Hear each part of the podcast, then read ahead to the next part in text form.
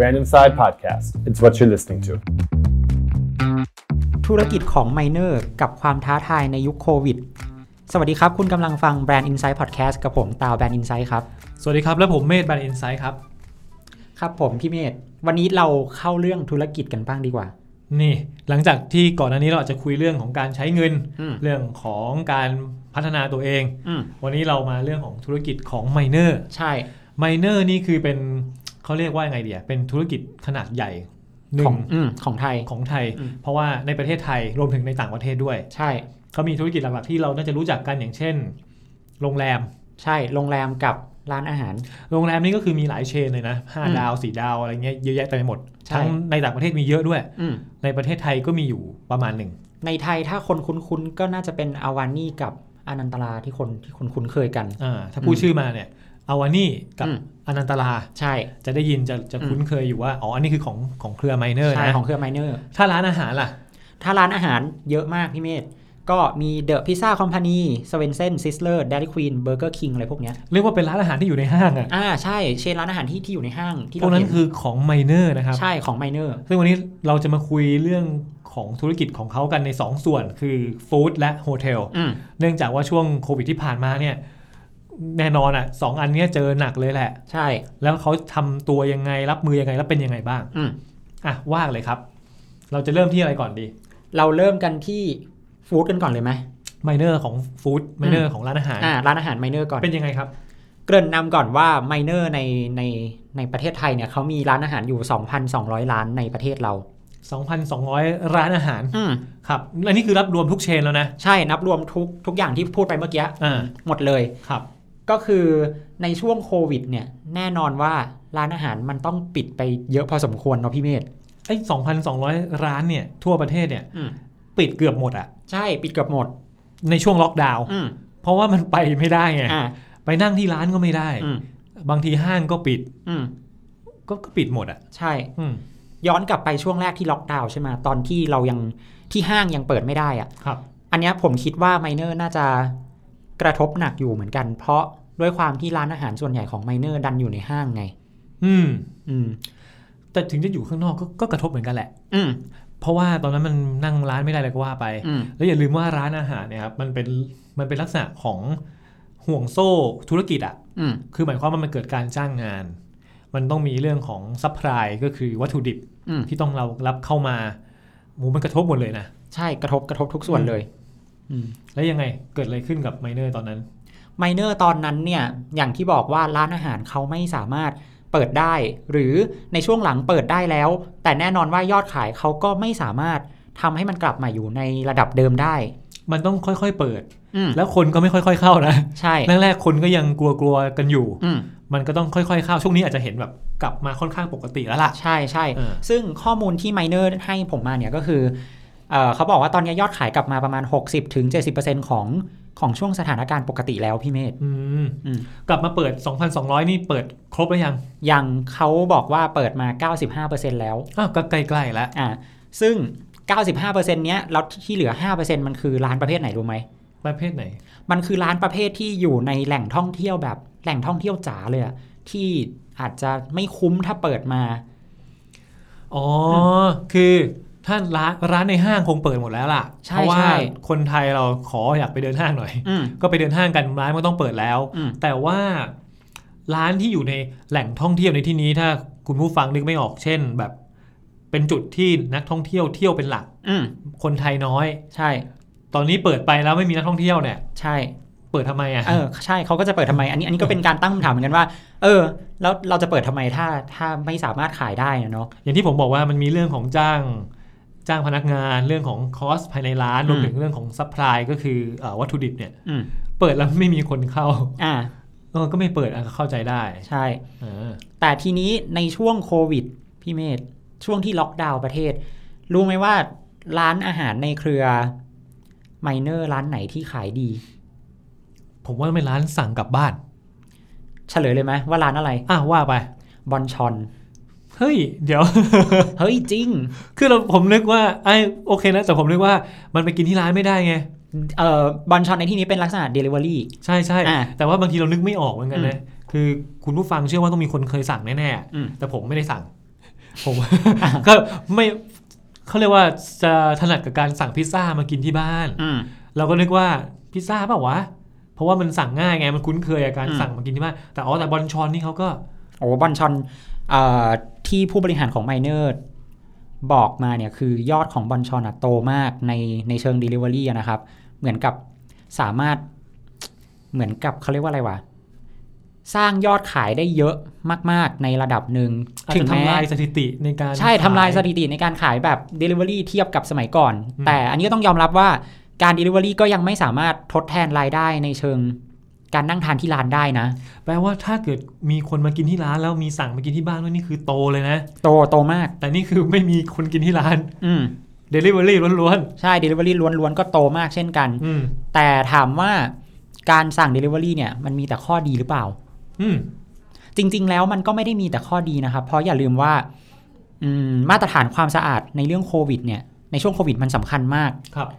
ดังนั้นการสั่งอาหารมาทานที่บ้าน บรรจุภัณฑ์มันเยอะขึ้นมาก อ๋อ มันเป็นขยะ ถ้าพูด อืม ง่าย ๆ ใช่ แต่ทีนี้ในเชิงต้นทุนของผู้ประกอบการ มันก็สูงขึ้นเหมือนกันครับพี่เมธ ๆอ๋อ เพราะว่าต้องทำแพ็กเกจจิ้ง อืม ทำบรรจุภัณฑ์ อืม และยังต้องมีลักษณะของความสะอาด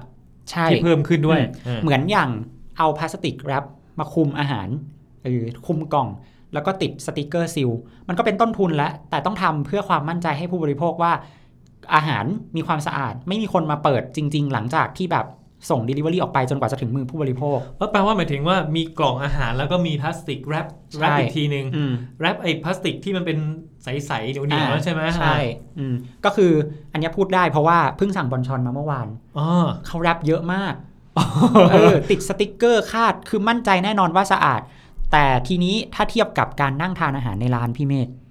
อ๋อ มันใช้จานใบเดียวก็ได้ จานใบเดียวมันได้ หรือถ้าโต๊ะหนึ่งจานสักกี่ใบเอง แล้วจานมันก็เป็นจานเซรามิก มันก็เอาเข้าเครื่องล้างจานแล้วเอากลับมาให้คนใช้ ใช้ใหม่ได้ ใช้ไม่ได้แต่พลาสติกพวกนี้มันใช้แล้วทิ้งมันก็เป็นต้นทุนที่เพิ่มสูงขึ้น อืมนอกจากเป็นต้นทุนแล้วก็เป็นเรื่องของเรื่องของสิ่งแวดล้อมอะไรก็ว่าไปอืม ใช่ ทีนี้ในช่วงโควิด นอกจากกระแส Delivery ที่กำลังมาแรงแล้วไมเนอร์เขาทำค o าวคิดเช่นด้วย อ๋อ อันนี้เรากำลังจะคุยถึงเรื่องการปรับตัว อืม หรือการเตรียมพร้อมของไมเนอร์ ใช่ ทั้งในช่วงที่ผ่านมาด้วยนะ อืม แล้วก็ในช่วงในอนาคตด้วย อืม เพราะเชื่อว่ามันน่าจะเป็นเรื่องของบทเรียนเหมือนกันว่า เฮ้ยมันมีเหตุการณ์แบบนี้เกิดขึ้นอ่ะ ใช่ ถ้าถ้าเกิดมีเกิดขึ้นอีก มันเราต้องมีบทเรียนแล้วใช่ไหม อืม แบบข้อแรกเมื่อกี้ก็พูดเหมือนว่าเป็นเหมือนเป็นเมนูที่สามารถสั่ง สั่งกลับบ้านได้ สั่งกลับบ้านได้ อืม สั่งกลับบ้านหรือสั่งมากินได้ อืม Delivery ใช่ อันนี้ข้อ2เมื่อกี้คือ Cloud Kitchen ใช่ Cloud Kitchen Cloud Kitchen คืออะไรครับ คลาวคิดเช่นพูดแล้วมันเหมือนอยู่ในอากาศเนาะแต่จริงๆ มันก็ไม่ใช่นะ อ่ะไม่ใช่เหรอ ไม่ใช่ไม่ใช่ มันก็เป็นการสร้างสาขาของการเป็นการสร้างครัวครับ ครัว Delivery เข้าไปอยู่ในใกล้บ้านคนมากขึ้น เอาครัวของไมเนอร์ไปวางไว้ตามจุดต่างๆ ที่มี อืม เขาผมเชื่อว่าเวลาเขาสั่ง Delivery เขาอาจจะมี Data ใช่ไหมว่า อืม คนละแวกไหน อืม สั่งมากน้อยแค่ไหน อืม อย่างเช่นลาดกระบังอ่ะสั่งเยอะอ่ามีนบุรีสั่งน้อย อันนี้มั่วๆนะ อืม แต่เขาก็จะได้รู้ว่าตรงเนี้ยสั่งเยอะ ใช่ น่าจะไปวางครัวหรือที่เรียกว่า คลาวคิดเช่น เอาไว้ อืม พอเราโทรมาสั่งแล้วเขาเรียกว่าเขาก็จะส่งสัญญาณไปที่ ไปที่ศูนย์กลางของเขา อืม อืมว่าอาหารต้องออกจากครัวนี้เพื่อถึงมือเราในฐานะผู้บริโภคให้เร็วที่สุดใกล้ที่สุด อ๋ออ ม ลดระยะเวลา ระยะเวลาส่วนใหญ่จะอยู่ไม่เกิน 30 นาที ครับ เพราะว่ามันเป็นระยะเวลาที่อาหารเนี่ยยังคงคุณภาพอยู่ อืม อย่างเช่นลองนึกว่าพี่เมธสั่งไก่บอนชอนอย่างเงี้ย ถ้ามันนานเกิน 30 นาทีอาหารมันก็อืดมันก็เซ็งเนาะ เออ มันก็จะไม่อร่อย ใช่ มันก็จะไม่อร่อยคุณภาพอาหารก็จะไม่เท่าเดิม เราก็จะรู้สึกว่าเราอยากด่าเขาว่า มันไม่ดีเลย อ่ามั มันไม่อร่อย อืม มันไม่มีคุณภาพ ใช่ ตรงตามที่เราเคยไปกินที่ร้าน ใช่ แต่พอภายใน 30นาที มันจะรู้สึกว่าเออเฮ้ยโอเคอยู่ยังดีอยู่ มอาหารยังดีอยู่เหมือนเดิมคุณภาพใกล้เคียงกับการทานที่ร้าน อืม อืมมันก็เลยทำให้เมนูอาหารของไมเนอร์เนี่ยสามารถสั่งทานจากที่ร้านมาส่งที่บ้านได้มากขึ้น เพราะมี Cloud Kitchen ใช่ เพราะข้อจำกัดเรื่องของเวลาแล้วก็ระยะทางในการจัดส่งมันน้อยลง อืม อืม เอออันนี้ก็น่าสนใจ อืม เชื่อเห็นเห็นว่าในประเทศไทยเองเนี่ยในกรุงเทพเนี่ย เห็นมี Cloud Kitchen ที่ไม่ใช่ของไมเนอร์นะ อืม หลายแห่งอยู่เหมือนกันนะ อืม ที่แบบ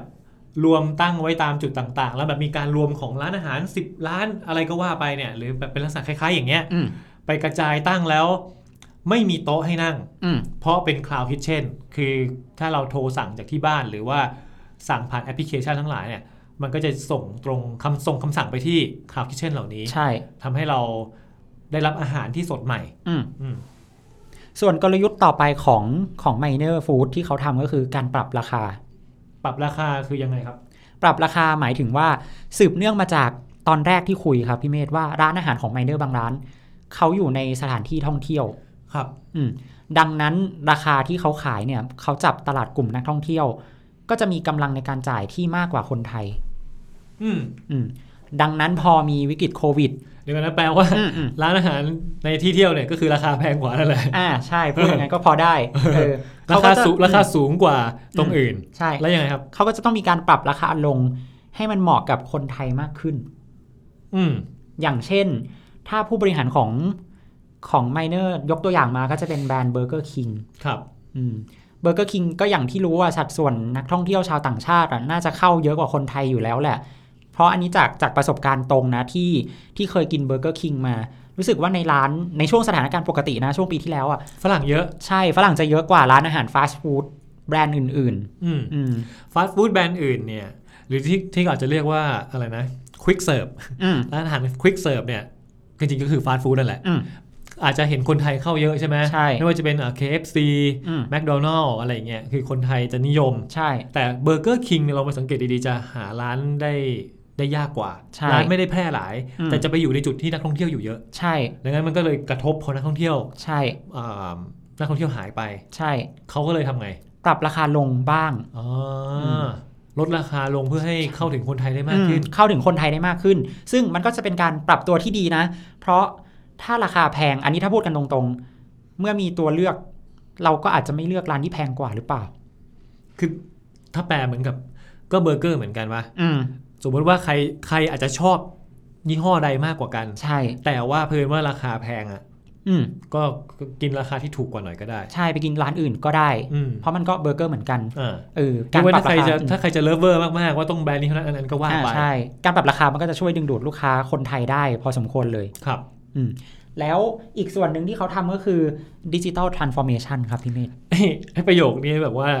เห็นคนเขาก็ทำกันหมดอะ อืม ใครก็จะทำดิจิตอล t ร a n s f o r m a t i o n อืม มันคือทำอะไรเหรอ ถ้าในเชิงของ Miner เนี่ยเขาทำแอปพลิเคชันตั้งแต่ปีที่แล้วเลยนะ เขาไม่ได้เพิ่งมาทำช่วงโควิด เป็นแอปพลิเคชันที่รวบรวมการสั่งอาหารภายในเครือของของ Miner เข้าไว้ด้วยกันในแอปเดียว อ้อกดแอปเดียว อืม สั่งได้ทั้งอะไรนะ บอลชอน ใช่ แล้วก็เอ่อ พิซซ่าเออพวกเนี้ยสั่งได้ภายในแอปเดียว เอ้ยก็ดีนะ อืม คือบางทีเดี๋ยวนี้เราเราต้องยอมรับว่าเมื่อก่อนเราอาจจะติดกับการโทรศัพท์ อืม แต่เดี๋ยวนี้เราอาจจะติดกับการใช้แอปมากกว่า ใช่ เราขี้เกียจคุยแล้วอะ อืม เราบางทีเคยเป็นไหมที่เราโทรไป เออรับพิซซ่าครับ หน้าอะไรดีไม่รู้อะคือคิดไม่ออกบางทีมันไม่มี มัน ห ไม่ น้า มีรูปให้เห็น เออ คือใครไปจำเมนูได้หมด อืม เราก็ไม่รู้ว่าแบบพิซซ่าอะไรนะ พอคิดอะไรไม่ออกก็คิดได้แต่หน้าเดิมๆอ่ะ อืม แต่ว่าถ้าเราสามารถกดแอปปั๊บดูได้เลย ใช่ บางทีอาจจะไปสั่งอย่างอื่นได้ด้วยนะ ใช่ใช่ใช่เพราะว่าพอเราเห็นรูป เฮ้ยมันน่ากินไปหมดว่ะ อยากสั่งอย่างอื่น ก็สั่งพร้อมกันได้เลย เฮ้ยผมว่าถ้าเจ๋งเลยนะ ถ้าต่อไปเราจะสั่งพิซซ่ากับไก่บอลชอนมากินพร้อมกันไง อืม ไม่ต้องโทรสองรอบ ใช่ กดจากแอปแล้วรวมแล้วให้มันมาส่งทีเดียวเพราะมันมี ใช่ คาวคิดเช่นด้วยนี่ อืม เฮ้ยโอเคเลยนะอันนี้นะ อืม เออ ทีนี้เรื่องดิจิ t a ลทรานส์ฟอร์เมชันเรื่องรวมแอปพลิเคชัน ร้านอาหารไว้ในแอปเดียวเนี่ย ก็ต้องย้อนกลับไปถึงเรื่องบริการส่งอาหารของเจ้าอื่นๆ อย่างเช่น Grab Food Panda Line Man อะไรพวกเนี้ยครับพี่ ครับ เมธในมุมผู้ประกอบการอ่ะเขาก็คงไม่อยากจะไปใช้บริการของขนส่งอาหารเจ้าอื่น ๆ เพียงอย่างเดียว มันก็เป็นเหตุผลด้วยนะ ว่าทำไมเขาถึงทำแอปพลิเคชันของเขามา ผมส่วนตัวผมน่าจะเหมือนที่ผมบอกไปเมื่อกี้ อืม ส่วนหนึ่งนะ คือ การจะทำคาวคิดเช่นได้อะ อืม เขาต้องมี Data อืม Data ว่าคนจากพื้นที่ไหนเขตไหน อืม มีการสั่งมาก อืม เผื่อเขาจะได้ไปตั้งคาวคาวคิดเช่นได้ ซึ่งเขาต้องรู้ Data อืม ถ้าเขามีแอปพลิเคชันเอง เขาต้องไปส่ง อืม เขาก็จะรู้รู้บ้านเราอะ่ะ อืม เขาก็จะรู้ว่าแบบย่านไหนตรงไหนใครสั่งเยอะสั่งน้อย ใช่ มันไม่ใช่แค่โลเคชันอย่างเดียว แต่มันจะรู้ว่าแบบปริมาณ คนละแวกนี้สั่งราคาสูง อืม สั่งราคาถูกหน่อย อืม หรือคนละแวกนี้ชอบไก่ คนละแวกนี้ชอบพิซซ่า มันคือ Data ทั้งหมด ใช่ ซึ่งถ้าทำแอปเองมันเก็บได้ อ่า แต่ถ้าเราไปร่วมกับคนอื่น ข้อดีของการไปร่วมคนอื่นคือไม่ต้องลงทุนเอง อ่า ไม่ต้องไม่ต้องวุ่นวายเอง อืม แต่ก็จะได้ Data ไหมไม่รู้ เอออันอันนี้ไม่รู้ อยู่ที่การตกลงแล้ว อ่า ล่ะ ว่าเขาเป็นเงื่อนไขกันยังไง แต่ว่า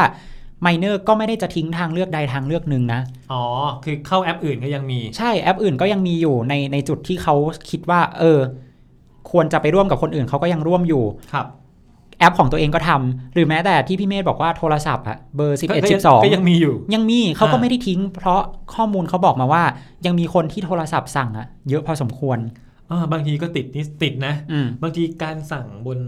ออนไลน์บางทีเราก็ไม่รู้ว่า ตกลงแล้วมันได้ได้ได้ออเดอร์เราหรือยังนะ ใช่ แบบไม่ชัวร์ อืม ซึ่งเดี๋ยวนี้จริงๆก็มีนะว่ากดสั่งออนไลน์ แล้วมันก็มี SMS ยิงมาเตือนว่า แบบ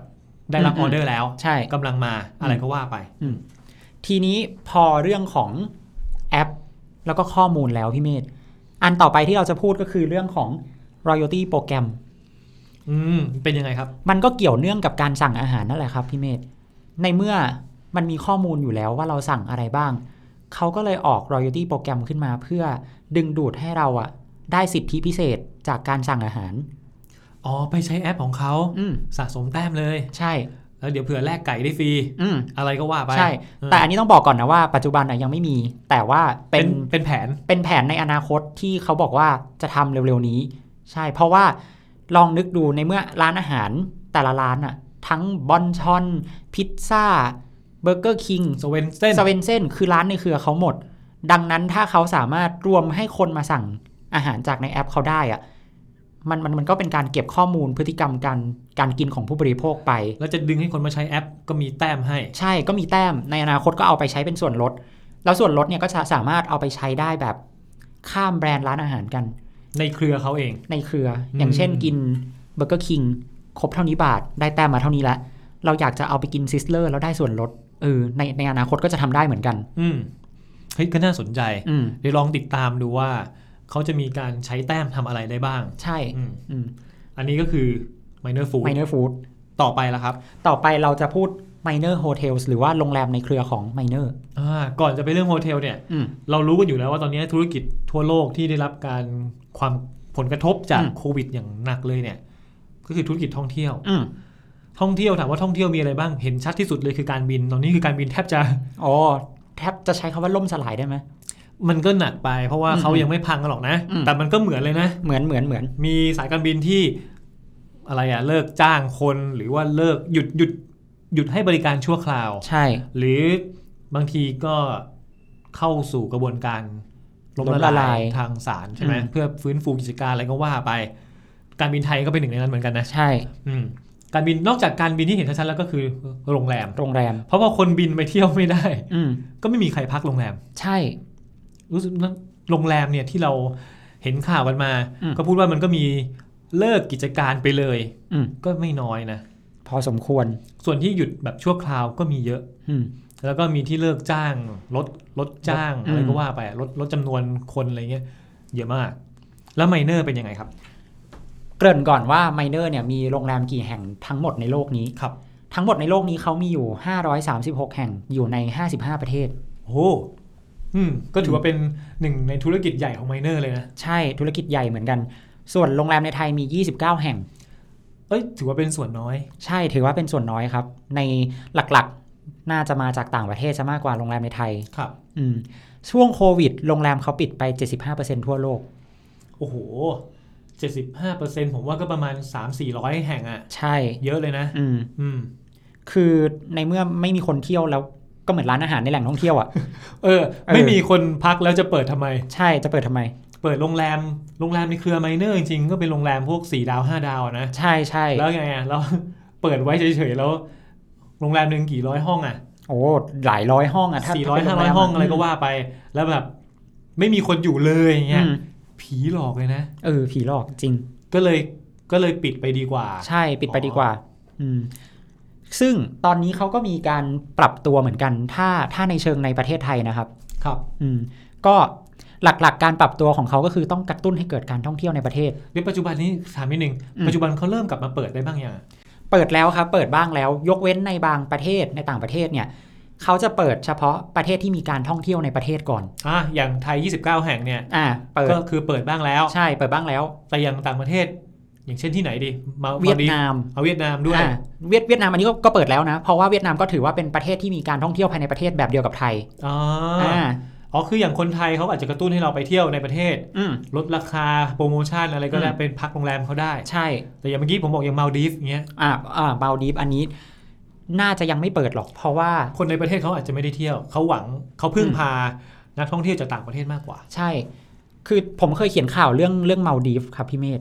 เป็นเกาะที่เน้นการท่องเที่ยวจากต่างประเทศแบบแทบจะร้อยเปอร์เซ็นต์เลยนะ คนในเกาะเขาไม่ได้เที่ยวกันเองนะ ถ้าแปลว่าง่ายๆคือคนในเกาะก็เหมือนคนท้องถิ่น คนท้องถิ่นก็คือทำงานเป็นงานบริการในเกาะนั่นแหละ อ่า อืม หรือถ้าเกิดไม่ใช่งานบริการในเกาะก็อาจจะเป็นหาปลาอะไรอย่างงี้ป่ะ อ่า น่า อัน จะ นี้ด้วยด้วยด้วยความเคารพคือไม่แน่ใจว่า แต่ด้วยความเป็นเกาะเล็ก อ่า ๆที่ เป็น มัน ภูมิศาสตร์ของเขา อ่าแล้วมันก็ไม่ได้มีงานอื่นๆสักเท่าไหร่ ใช่ งานส่วนใหญ่มาจากงานบริการท่องเที่ยว ใช่ อ๋อ อืม อันเนี้ยอย่างมาดีฟก็อาจจะยังเปิดไม่ได้ อืม เออเขาก็จะเลือกโฟกัสในตลาดที่สามารถเปิดได้แล้วมีการท่องเที่ยวภายในประเทศก่อน ครับ อืม อ่าแล้วอย่างประเทศเออประเทศกลุ่มประเทศที่เปิดแล้วอย่างเช่นไทยหรือเวียดนาม อืม เขามี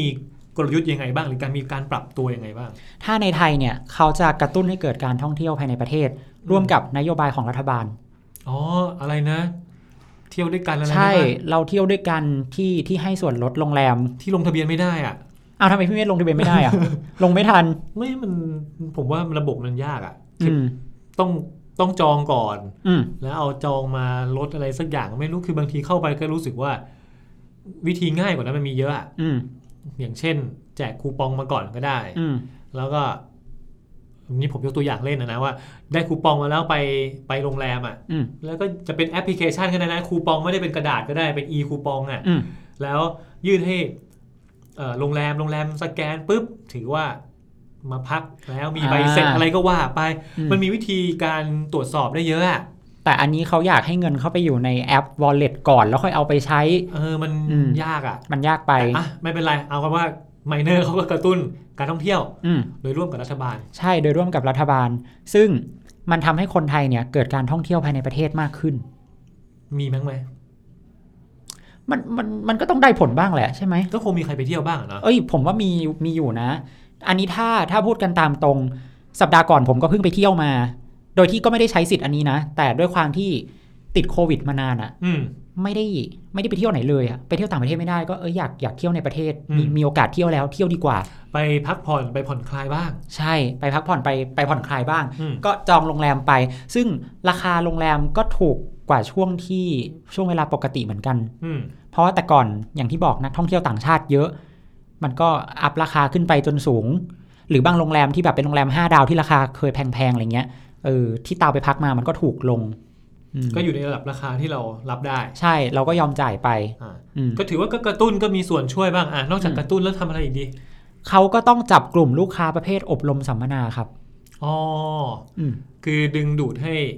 คนไป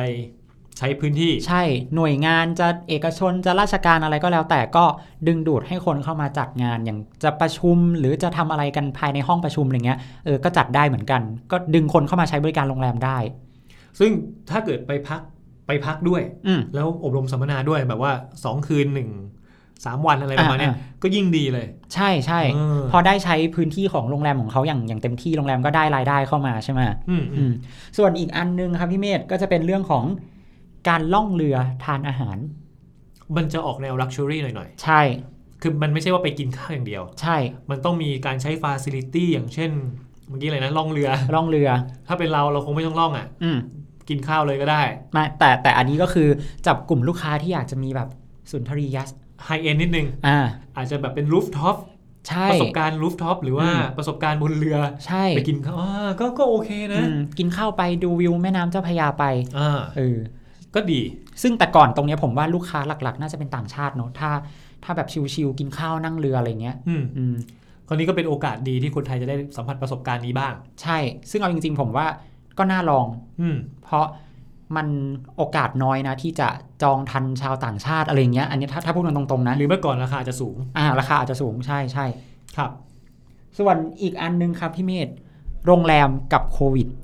มันมีประเด็นเรื่องสุขอนามัยเป็นสำคัญเลย อันนี้ก็จะเป็นประเด็นที่เลี่ยงไม่ได้ อืม ต้องทำ ใช่ต้องทำ ก็คือเรื่องของการฆ่าเชื้อ ใช่ ค่าเชื้อเป็นมาตรฐานความสะอาดที่ที่ทางไมเนอร์เนี่ย เขาต้องปรับตัวเข้ามาสู่ยุค new normal ครับ อืมก็เริ่มตั้งแต่การเช็คอินเลยพี่เมธเขาก็พยายามลดการสัมผัส มีการทำความสะอาดที่มากกว่าปกติอะไรแบบเนี้ยครับ ก็เป็นมาตรฐานความสะอาด เพราะถ้าลูกค้าในโรงแรมอะเราไปใช้บริการ เราคงไม่ค่อยมั่นใจเท่าไหร่หรือเปล่าว่า เอ้ย ห้องพักอันเนี้ยสะอาดจริงไหม ถ้ามันมีมาตรฐานความสะอาดมายืนยัน มันสร้างความสบายใจให้เรา เราก็พร้อมที่จะเสียเงิน เห็นบอกว่านอกจากการ อืม ทำความสะอาดแล้วมีการอบโอโซน อบ อืม ฆ่าเชื้ออะไรอย่างนี้ใช่ไหม ใช่ประมาณนั้นเลย เพราะเท่าที่เคยได้ยินมาประมาณหนึ่งเนี่ยก็ไม่ได้ ถือว่าเป็นเป็นเอ่อแง่มุมหนึ่งแล้วกันนะครับโควิดบางทีมันไม่ได้ติด เพราะว่าเราพูดจาใกล้กันด้วยนะ อืม มันติดเพราะว่าเราเอามือไปสัมผัสสิ่งต่าง อืม ๆ แล้วมือที่เราไปจับอย่างเช่นด้ามที่เปิดประตูบ้าง อืม โต๊ะเก้าอี้อะไรก็แล้วแต่เนี่ยแล้วเราก็เอามาจับหน้าตัวเองเนี่ย อืม เนี่ยเป็นสาเหตุหลักที่มันติด อืม ก็เป็นไปได้ เป็นไปได้ ดังนั้นถ้าเราฆ่าเชื้อเอ่อโรงแรม อืม ห้องพักพื้นที่ฟาซิลิตี้ต่างๆ ให้มันเรียบร้อยมันก็ ใช่ มัน มันก็ลดความเสี่ยงได้ ก็อ่า อืม อ่ะทั้งหมดว่ามาขนาดนี้แล้วตาวสรุปว่าไงครับ ตาวก็รู้สึกว่าธุรกิจของไมเนอร์เนี่ย เขาเป็นบริษัทใหญ่ในในระดับประเทศเลยนะพี่เมธ ในระดับจะบอกระดับโลกก็ยังได้นะ เพราะว่า อ่ามี มีไปหลายประเทศเลย เออก็มีโรงแรมหลายร้อยแห่งทั่วโลก ครับ มีร้านอาหารทั้งในไทยทั้งในต่างประเทศก็เป็นเอ่อบริษัทระดับโลกเหมือนกัน ครับ เขาก็ยังต้องปรับตัวเข้ากับสถานการณ์โควิดเลยครับ แล้วยังต้องปรับตัวเพื่อรองรับอนาคตด้วยนะอืม อืมใช่ เพราะในอนาคตก็คงไม่มีอะไรเหมือนเดิมอีก อืม อืมเพราะฉะนั้นปรับตั้งแต่วันนี้เริ่มก่อน ก็